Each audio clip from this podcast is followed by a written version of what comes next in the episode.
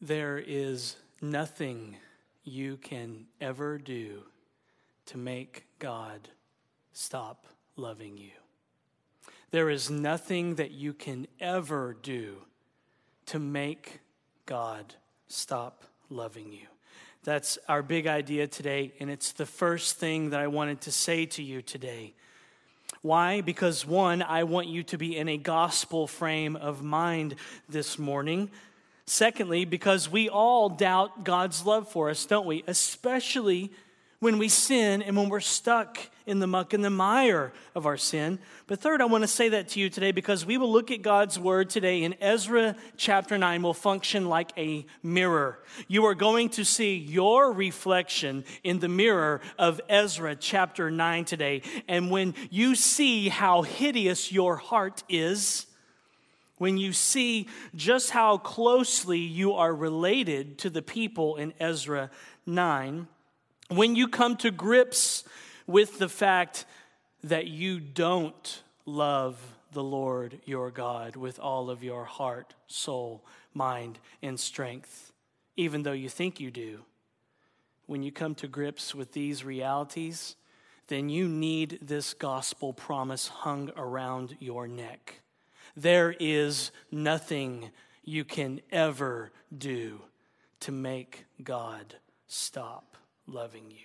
I could spend the next 35 minutes repeating that because for some of you, it would be minute 34 where you would finally start to believe it.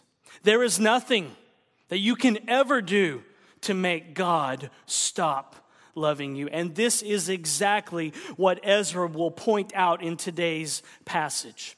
Of course, he will highlight the sin of the nation. It's pretty obvious as you read Ezra chapter 9. But Ezra will drop little gospel bombs in his prayer of repentance and confession, knowing that they will soon detonate. So look at Ezra chapter 9 in verses 1 through 2. Hear the word of the Lord. Hear the words of the God who will always keep loving you no matter what you do. After these things had been done, the officials approached me and said, The people of Israel and the priests and the Levites have not separated themselves from the peoples of the lands with their abominations, from the Canaanites the Hittites, the Perizzites, the Jebusites, the Ammonites, the Moabites, the Egyptians, and the Amorites. For they have taken some of their daughters to be wives for themselves and for their sons, so that the holy race has mixed itself with the peoples of the lands. And in this faithlessness, the hand of the officials and chief men has been foremost. We saw last week that Ezra and company, about 6,000 people, traveled some 900 plus miles on a four month long road trip from Persia all the way back to Jerusalem, the city of God. They had left captivity, the second wave of those people who left Babylonian captivity. After about four and a half months, the story picks up here in Ezra chapter 9. So here's the timeline. In Ezra 7 9, we're told that Ezra began planning his trip from Persia on the first day of the first month. In Ezra 8:31 we read that Ezra departed Persia with these 6,000 people on the 12th day of the first month and that he arrived on the first day of the 5th month. So it was about a 4-month long road trip.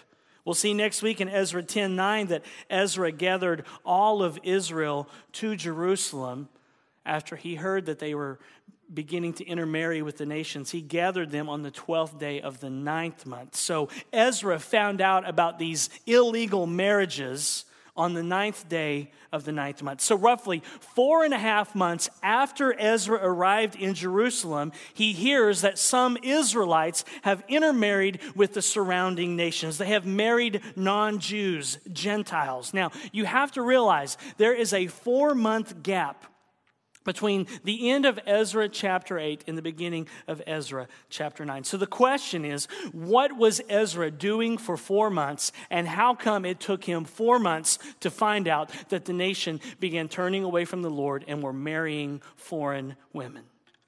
Well, Ezra was doing what King Artaxerxes had commanded him to do in Ezra 836. Ezra was traveling and seeing uh, and reporting to all of the Persian governors and congressmen all that the king had commanded him to do. So at this point, Ezra has spent four and a half months going throughout the region, showing people the letter that the Persian king Artaxerxes had sent, giving his approval of and support of the worship of Yahweh to continue in Jerusalem. Ezra has been busy appointing magistrates and judges, as he said he would in Ezra 725. So he's been doing, been busy doing what he was told to do by King Artaxerxes. So Ezra returns to Jerusalem after visiting all of these powerful politicians for four months, and he is greeted with this news: some Israelites have begun marrying foreign women. Some Israelite men had taken foreign women to be their sons' wives and to be their own wives. And then they dropped the bomb on Ezra in verse 2. And in this faithlessness, the hand of the officials and chief men has been foremost. So it wasn't just your average run of the mill Israelite who had sinned by intermarrying with a Hittite or a Canaanite or an Egyptian woman. Even some in the priestly line had done this, as we'll see next week in Ezra chapter 10. Now, before we discuss Ezra's response to some of these Israelites marrying non Israelite women, understand that Yahweh, the sovereign Lord, in his word, in the law, had declared that marrying foreign women was off limits. In Exodus 34 and in Deuteronomy 7, Yahweh prohibited Israelite men from marrying foreign women. Now, why? Why would the Lord prohibit Israelites from marrying non Jews. In each of these passages, the main reason is that the Lord knew that these foreigners would turn the hearts of these Israelites away from worshiping Yahweh.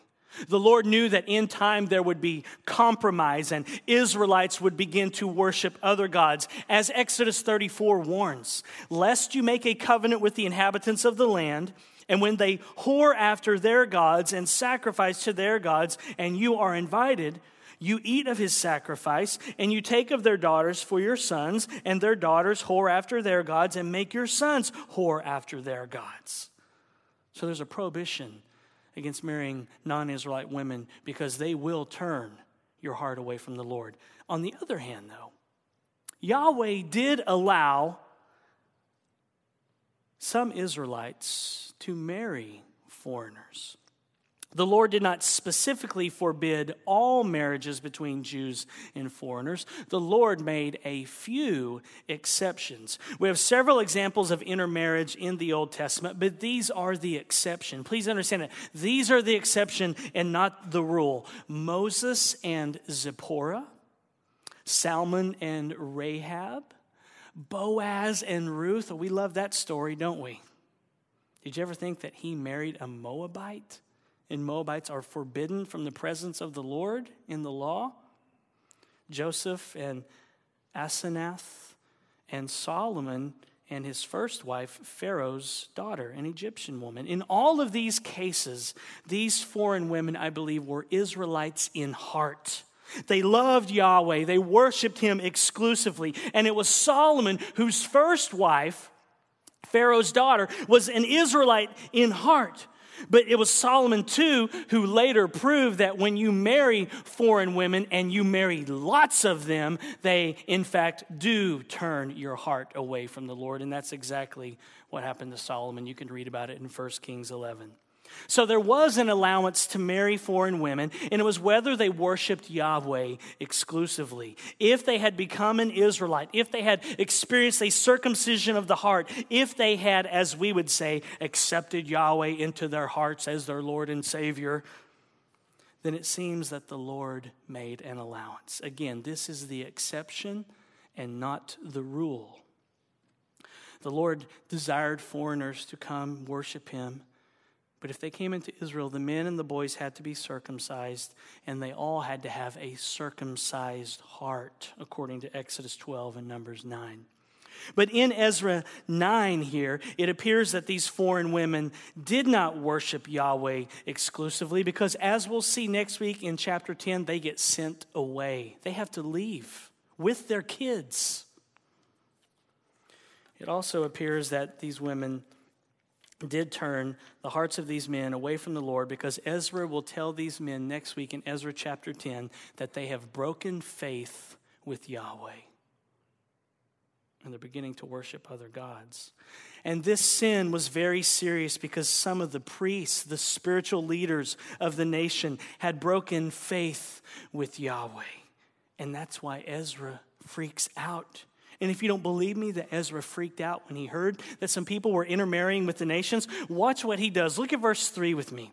As soon as I heard this, I tore my garment and my cloak and pulled hair from my head and beard and sat appalled. The Hebrew here is Ezra freaked out.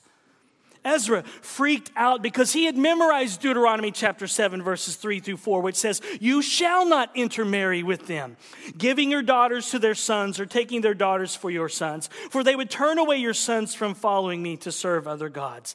Then the anger of Yahweh would be kindled against you, and he would destroy you quickly. So Ezra hears that some people have begun intermarrying with the nations. He freaks out and rips his clothes, kind of like Hulk Hogan used to do. And then he pulls hair from his head and from his beard.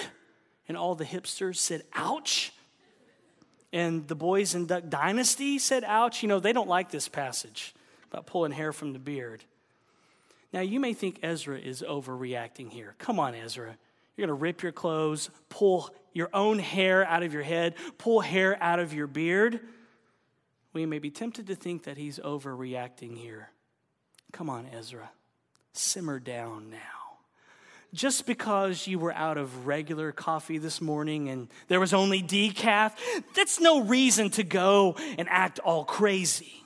We might be tempted to think that way. We might be tempted to think that Ezra is overreacting here. That's probably because we have a low view of sin. We don't like to think that sin is that bad, or we think sin is no big deal. We don't like to think of ourselves as sinners, as rebels. We have such a low view of sin that when I told you earlier that you don't love the Lord your God with all of your heart, soul, mind, and strength, it made some of you mad. When I told you earlier that you don't love the Lord your God with all of your heart, soul, mind, and strength, some of you thought, oh, yes, I do.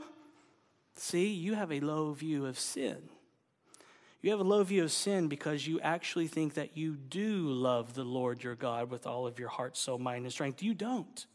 Oh, you love him. You do. I love him. We love him. But we don't love him with all of our being because we choose sin every day. Only Jesus Christ loved God with all of his heart, soul, mind, and strength. We don't love him with all of our being because we all choose sin, the sin that we love every day. But guess what? There is nothing you can ever do to make God stop loving you. That's why the word gospel means good news. It's good news because I sin all the time and you sin all the time, and yet there is nothing you can ever do to make God stop loving you. And that's exactly what is about to motivate Ezra to pray in just a moment. But before we look at his prayer, a few observations as we look at this passage. And the first is this the people of God will disappoint you. The people of God, the church, we will disappoint you. Never be surprised at just how sinful people can be. And if you're new to this church, you have to know this about us. We are sinners. If you don't understand that about us, you will be unnecessarily disappointed. We're a collection of sinners here. We are not perfect, and we don't claim to be. Only Jesus Christ is perfect. The people of God will disappoint you. Second observation is most of us don't understand a genuine, holy reaction to sin. Most of us are shocked at Ezra's reaction and not shocked at Israel's sin. Most of us will be more offended next week because we'll see in chapter 10 that they have to send these foreign wives and their kids away because of their sin. And that will bother us more than their actual sin. So you're going to have to wrestle that, with that this week. Why do they have to send their wives and their kids away? And that's going to make some of you mad. And their sin doesn't cause that reaction in you or me. See, most of us are shocked at Ezra's reaction to sin. That says more about us than it does Ezra.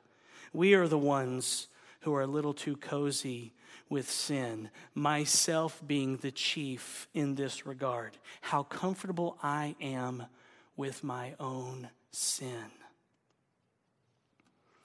But Ezra isn't the only person freaking out here.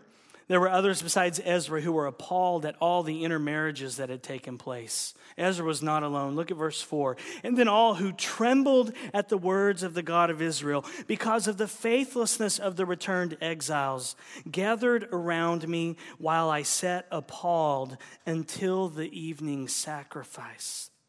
And at the evening sacrifice, I rose from my fasting with my garment and my cloak torn, and fell upon my knees and spread out my hands to Yahweh my God. Verse 4 tells us what God desires of his people trembling at his word. The Hebrew of Ezra 9 4 reads literally, All the tremblers gathered around me. All the tremblers gathered around me. The tremblers, I, I like that. God desires his people to be tremblers. You know how our tagline around here at Grace is making disciple, making disciples? What if we started saying this? Making trembling, making tremblers. That might change things around here. Is that how you describe yourself to people? I'm a trembler of Jesus. I tremble at his word.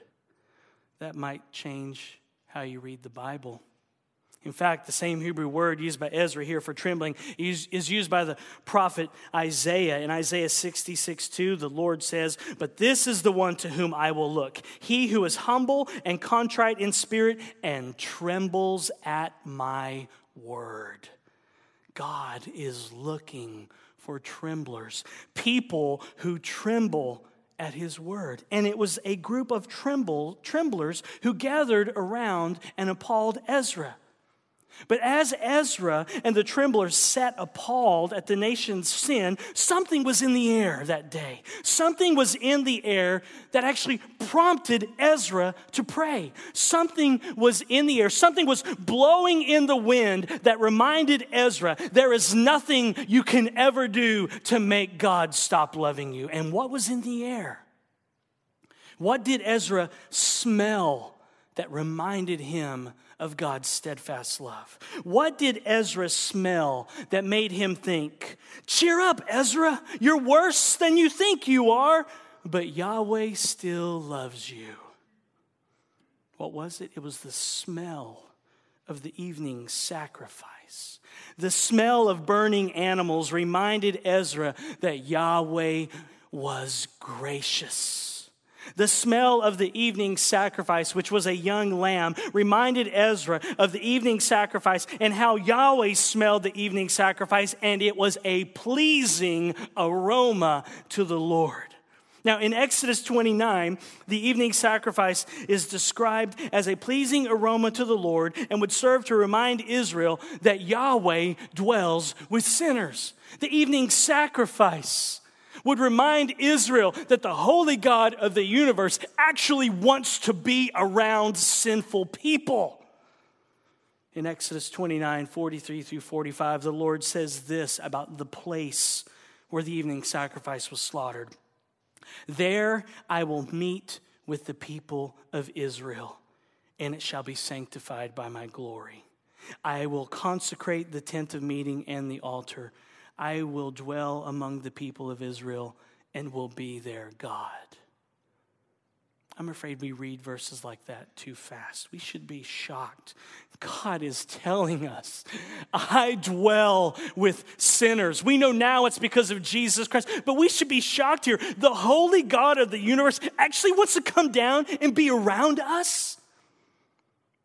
And it was the smell of the evening sacrifice that reminded Ezra this is how our God works. This is how Yahweh rolls. When Ezra smelled the evening sacrifice, it reminded him that Yahweh too smelled the evening sacrifice and it was a pleasing aroma to the Lord. And to stress the fact that Yahweh took great pleasure in the evening sacrifice, that he took great pleasure in sacrificial atonement. Moses will tell us three times in Numbers 28 when he's describing the evening sacrifice, three times Moses will repeat that it is a pleasing aroma to the Lord. And it was this pleasing aroma to Ezra. It was a pleasing aroma to him too, because as he smelled the evening sacrifice, he was reminded that God is smelling this too right now, and it's bringing him pleasure. It's a pleasing aroma to God even right now. Ezra was reminded that Yahweh dwells with sinners. Ezra is flabbergasted at this point. As he smells the evening sacrifice, he's reminded the holy God of the universe actually has made a way for broken, rebellious sinners like us to come close to him, to be in his presence. Ezra is flabbergasted at this. He knows his sin, he knows the sin of the nation, and he says, I can't believe it. God actually wants to be around us. Does he know how we act? Yes, he does. And that's why he made a way through sacrificial atonement for sinners like you and me to be able to come close to him. And he made the way for us through Jesus Christ which is what the evening sacrifice was pointing towards. There's a cost to coming close to the holy God of the universe, and the cost is sacrificial atonement. It's Jesus dying for us. Are you flabbergasted today that the holy God of the universe wants to be around sinners like us? It's because Jesus' sacrifice was a pleasing aroma to him. So Ezra is overwhelmed with this truth. He falls on his knees and he says he spread out his hands to the Lord the Hebrew word is not the typical Hebrew word that they would use for hand. Here he uses the Hebrew word kaf, which is the, the palm of the hand. Here Ezra is extending up an empty hand, a cupped hand, if you will, as if to say, I have nothing to bring to you, Lord. I come empty handed. I don't come with my own righteousness. I don't come with my own goodness. I don't come with my faithful track record of perfect quiet time since January 1st. I don't come with any of that, Lord. I come only with my hands full of sin. And it is his sin and the sin of the nation that Ezra will lay before the Lord. Look at verse 6 and listen to his prayer. But notice, as we're reading, look for the hints where he drops little gospel bombs that are going to detonate. Look at verse 6. Spread out my hands, saying, Oh my God, I am ashamed and blush to lift my face to you, my God. For our iniquities have risen higher than our heads, and our guilt has mounted up to the heavens. From the days of our fathers to this day, we have been in great guilt. And for our iniquities, we, our kings and our priests, have been given into the hand of the kings of the lands, to the sword, to captivity, to plundering, and to utter shame, as it is today. But now, for a brief moment, favor has been shown by Yahweh our God to leave us a remnant and to give us a secure hold within his holy place, that our God may brighten our eyes and grant us a little reviving in our slavery. For we are slaves, yet our God has not forsaken us in our slavery, but has extended to us. And you expect it to read, sword. He has extended to us his steadfast love before the kings of Persia, to grant us some reviving, to set up the house of our God, to repair its ruins, and to give us protection in Judea and Jerusalem. And now, O oh, our God, what shall we say after this? For we have forsaken your commandments, which you commanded by your servants the prophets, saying, the land that you are entering, to take possession of it, is a land impure with the impurities of the peoples of the lands, with their abominations that have filled it from end to end with their uncleanness. Therefore, do not give your daughters to their sons, neither take their daughters for your sons, and never seek their peace or prosperity, that you may be strong and eat the good of the land and leave it for an inheritance to your children forever.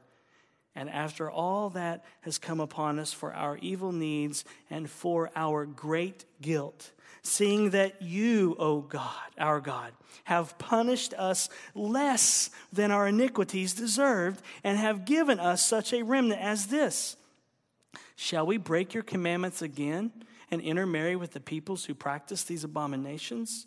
Would you not be angry with us until you consumed us so that there should be no remnant nor any to escape? O Yahweh, the God of Israel, you are just, for we are left a remnant that has escaped as it is today. Behold, we are before you in our guilt, for none can stand before you because of this. Ezra's prayer is honest and real about their sin.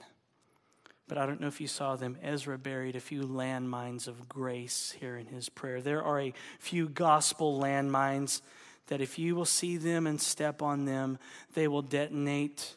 And what they will say is this there is nothing you can ever do to make God stop loving you. Obviously, Ezra knows his sin and the sin of the nation. Ezra acknowledges that this sin problem is not just a problem that surfaced that day in 457 BC. Ezra, in fact, tells Yahweh what Yahweh has already known since Genesis 3. From the days of our fathers to this day, we have been in great guilt. Ezra's prayer is oozing with the muck and the mire of sin. You can almost smell the stench of sin as you read it, it's just everywhere. But if your nose is trained, if your nose is trained, you can smell grace in this prayer too. And not everybody has a nose that's trained to smell grace, to smell the gospel. Some of us, our nose is only trained to smell law. But if you have a nose that is trained to smell grace, to smell the gospel, you can smell it in his prayer too. You can smell grace in Ezra's prayer because he smelled grace as he smelled the evening sacrifice. And Ezra knew that the Lord smelled the evening sacrifice and it brought him pleasure. And we get, in verse 8, we get a whiff of that grace.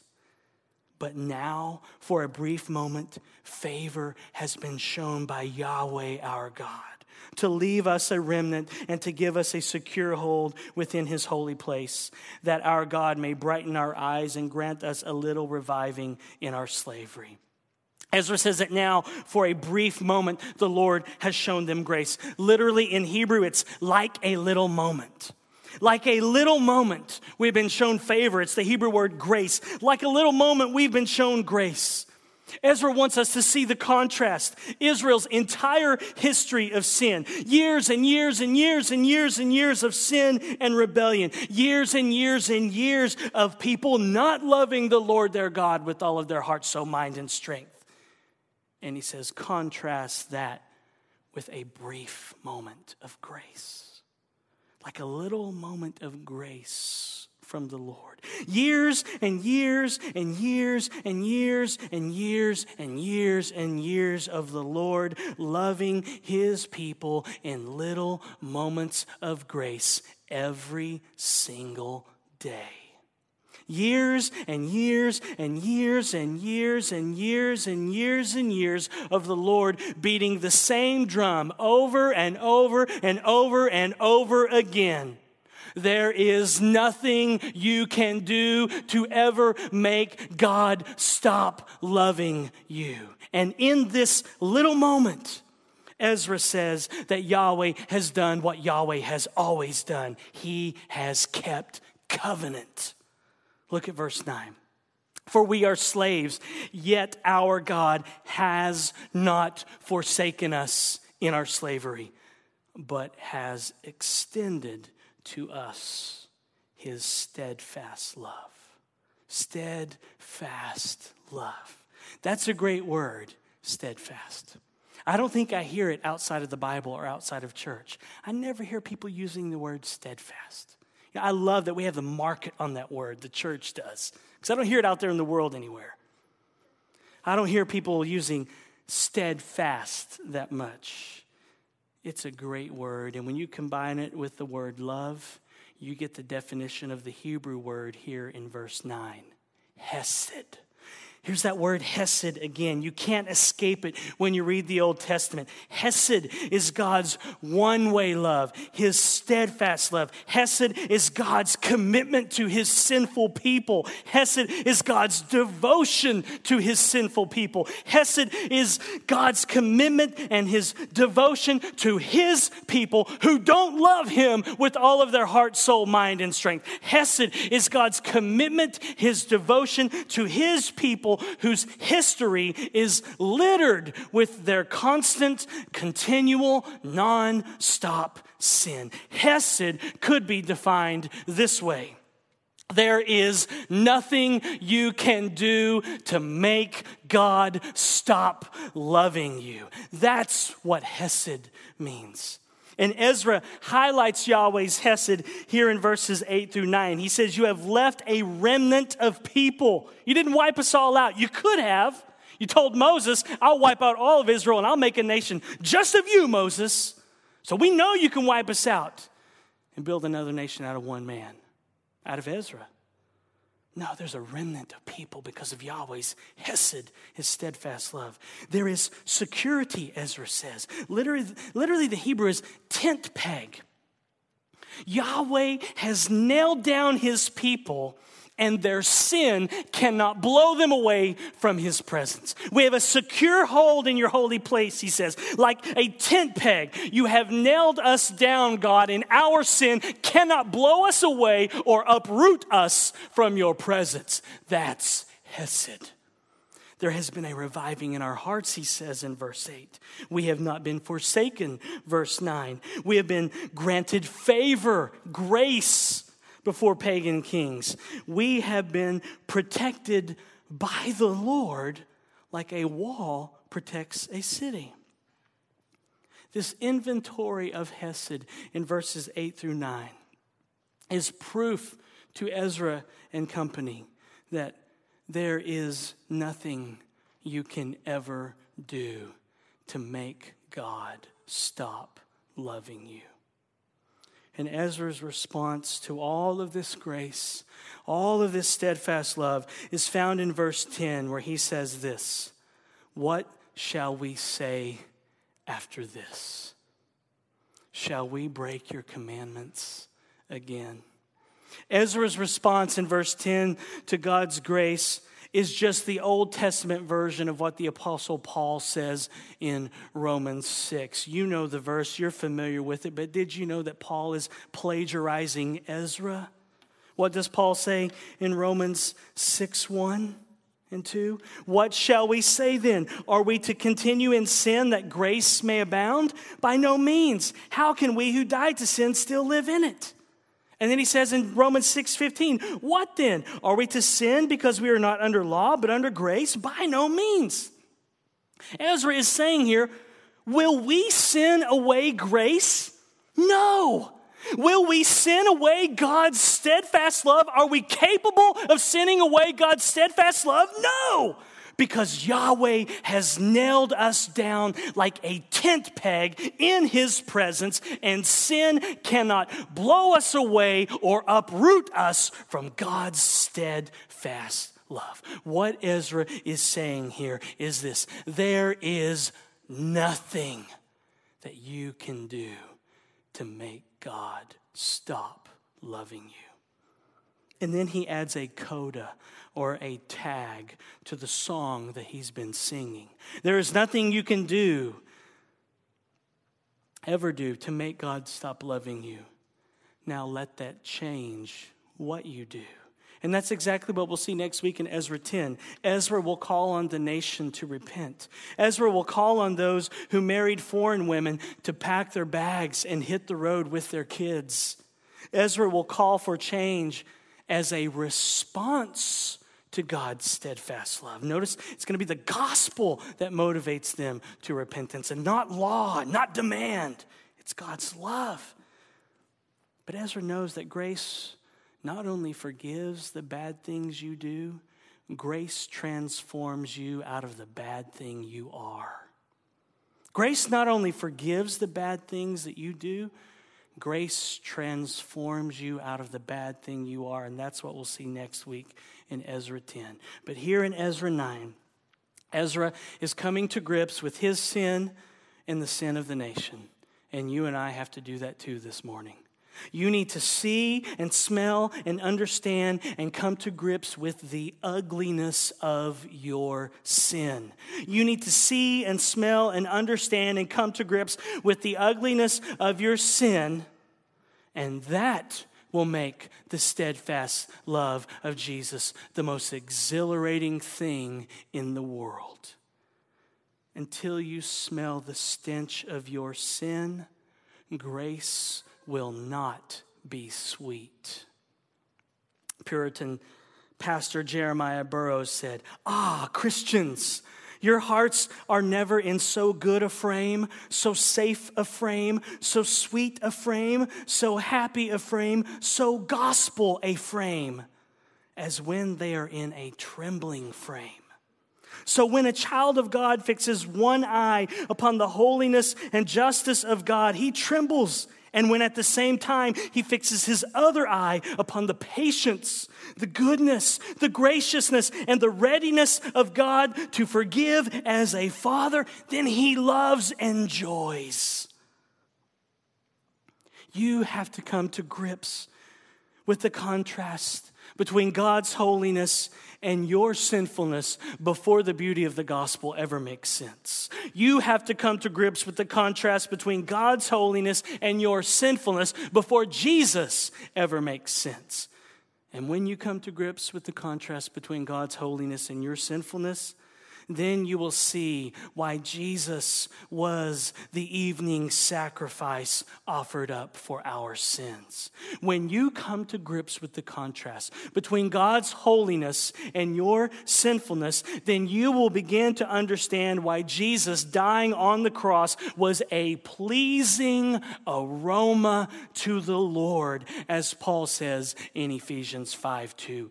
Christ loved us and gave himself up for us, a fragrant offering and sacrifice to God. That's the reason why there is nothing you can ever do to make God stop loving you. But sometimes we think that God doesn't love us, don't we? Do you ever feel like God doesn't love you? Do you ever think that your failures actually change God's feelings for you? I do. I do all the time. And I know it's wrong. But I am so tempted to believe that Jesus is that fickle. I am so tempted to believe that Jesus is that fickle that when I sin, his feelings for me begin to change. And that's why I need the gospel every day. That's why I need Jesus to save me from my little kingdom of self. Sadly, many Christians are just like me. We make the focus of the Christian life all about us and not about Jesus. All about what we do for Him or all about what we don't do for Him instead of about Him.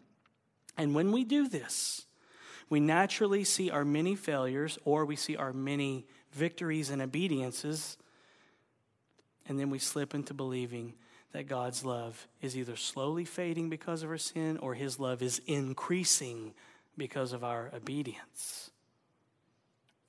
One book that has really helped me to understand God's love is a book that was first published in 1692 by Puritan Walter Marshall, the best book on sanctification out there. He says, You cannot love God if you are under the continual, secret suspicion that He is really your enemy. You cannot love God if you secretly think He condemns and hates you. This kind of slavish fear will compel you to some hypocritical obedience, such as what Pharaoh did when he let the Israelites go against his will. However, you will never truly love God if you are compelled only by fear. Your love for God must be won and drawn out by your understanding of God's love and goodness towards you. Just as John testifies in 1 John 4 18 and 19. There is no fear in love, but perfect love casts out fear, because fear consists of torment. The one who fears is not made perfect in love. We love him because he first loved us. You simply cannot love God unless you know and understand how much he loves you. You will never love God. You will never grow in holiness unless you understand just how much Jesus loves you. Jesus is the reason why there is nothing, nothing that you can ever do to make God stop loving you. Do you smell the evening sacrifice today? Do you smell the sacrifice of Jesus? His sacrifice, his sacrificial death on the cross for sinners like you and me brings God pleasure.